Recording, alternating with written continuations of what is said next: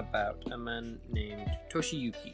So this story comes from the document known as the Uji Shui Monogatari, which was a tale of a tale of Japanese tales, which was a collection of Japanese tales written around the 13th century, but we don't know who the author is, sadly.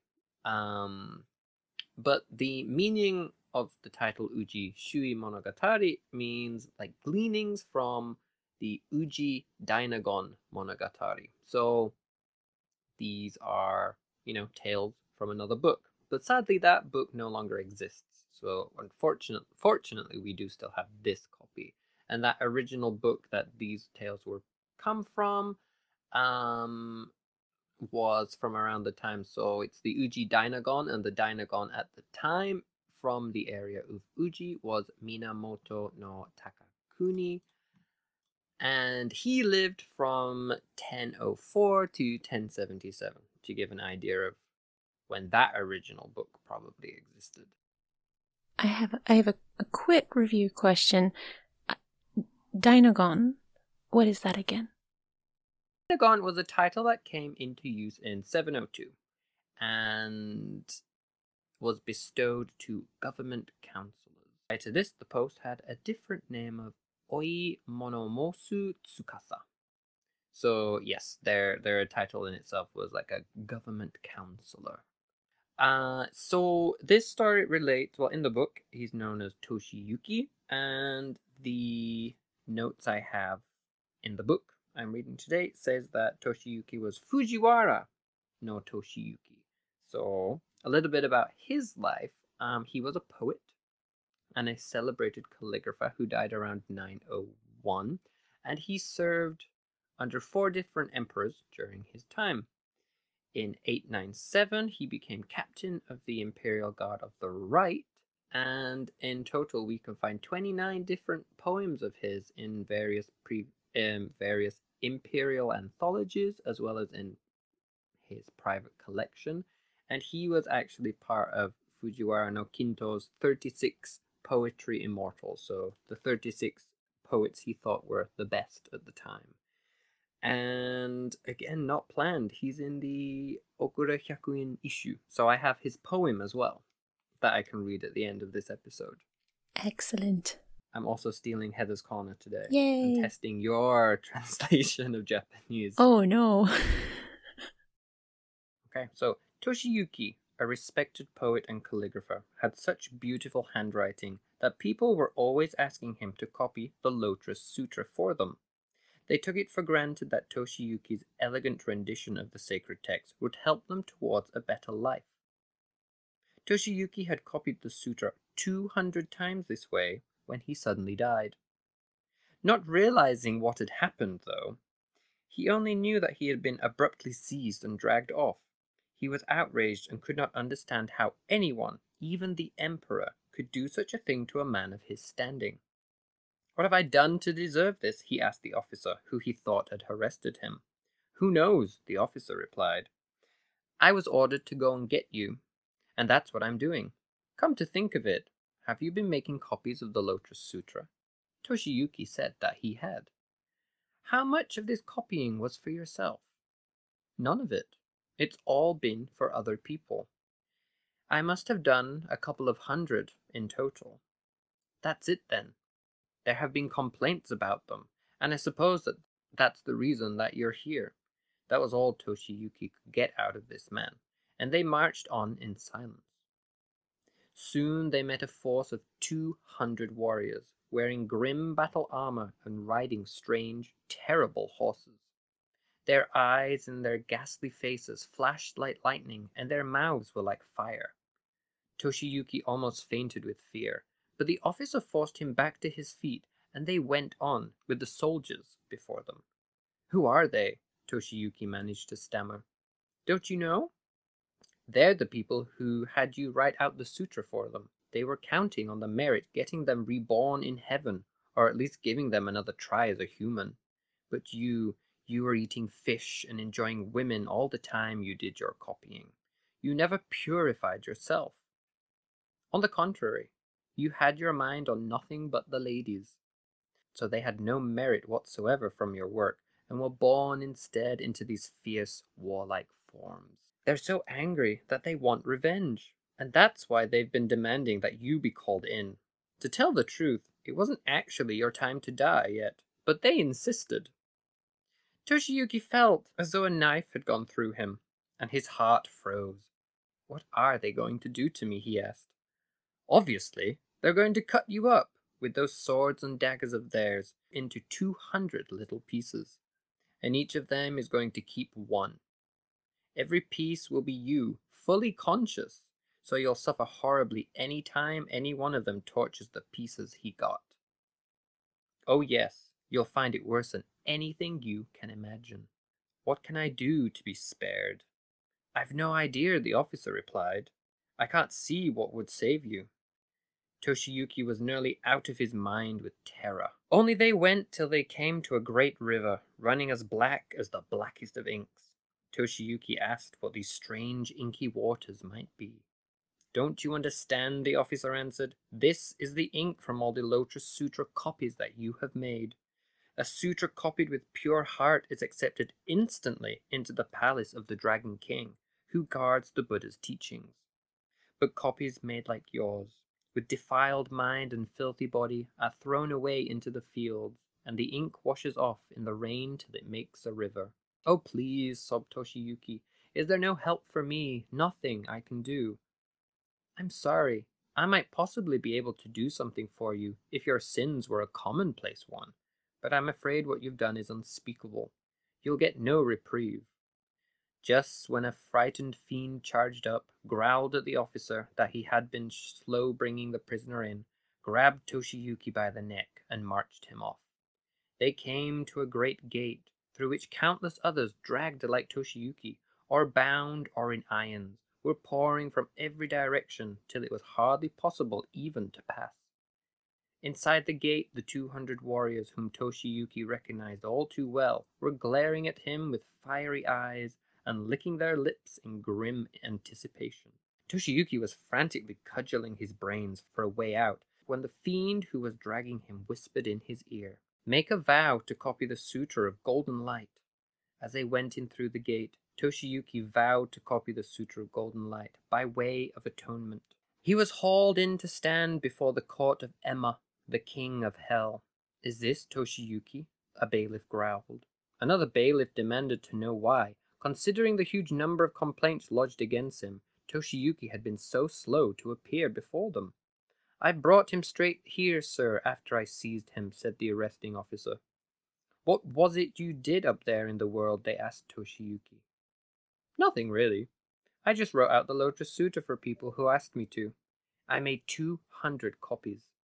Actually, they told him, your lifespan had a little more to run, but you've been brought in because of complaints that you copied the sutra while you were unclean. Our orders are to deliver you to your accusers so they can dispose of you as they see fit. The 200 soldiers prepared to take charge of their victim.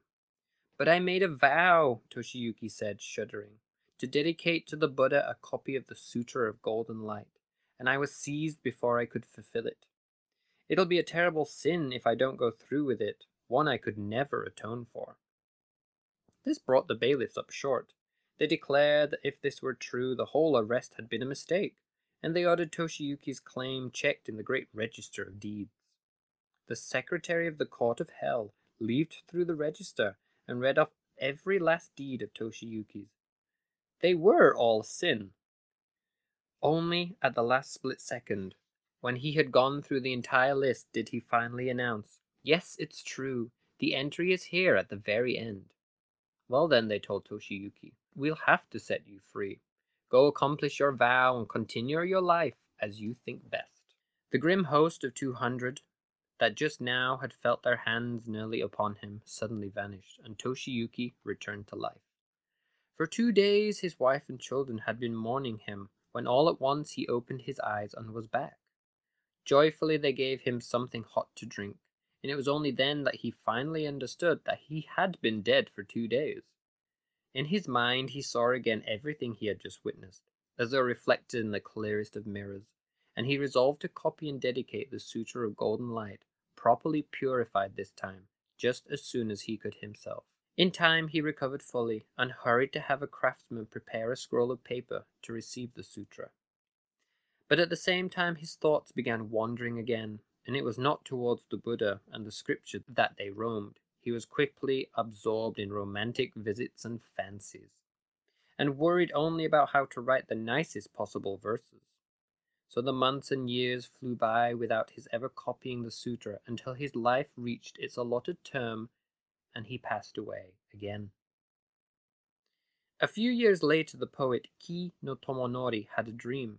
There came to him one whom he understood to be Toshiyuki, although fearfully changed from what he had once been, and he was quite terrifying to look at. A vow I made to write out and dedicate the Sutra of Golden Light gained me a reprieve, his apparition said, and I was returned to life. But my heart stayed as frivolous as before, and I finally died without ever copying this sutra. For this I am now suffering the most horrible of tortures. Have pity on me, find the paper I had prepared for the sutra, take it to a certain monk in Midera, and have them make a copy and a dedication. Tomonori awoke soaked in sweat. Dawn had barely broken when he hurried off to his errand. He found the paper and soon was knocking at the monk's door. The monk was glad to see him because, as he explained, he had been on the point of sending a messenger to Tomonori's house. Tomonori asked why, concealing for the moment his own reason for having come, and the monk related the precise counterpart to Tomonori's dream. Toshiyuki had appeared to him, told him that Tomonori would be able to find the paper, and asked him to copy and dedicate the sutra. The monk's dream, like Tomonori's, had ended with a horrible scream.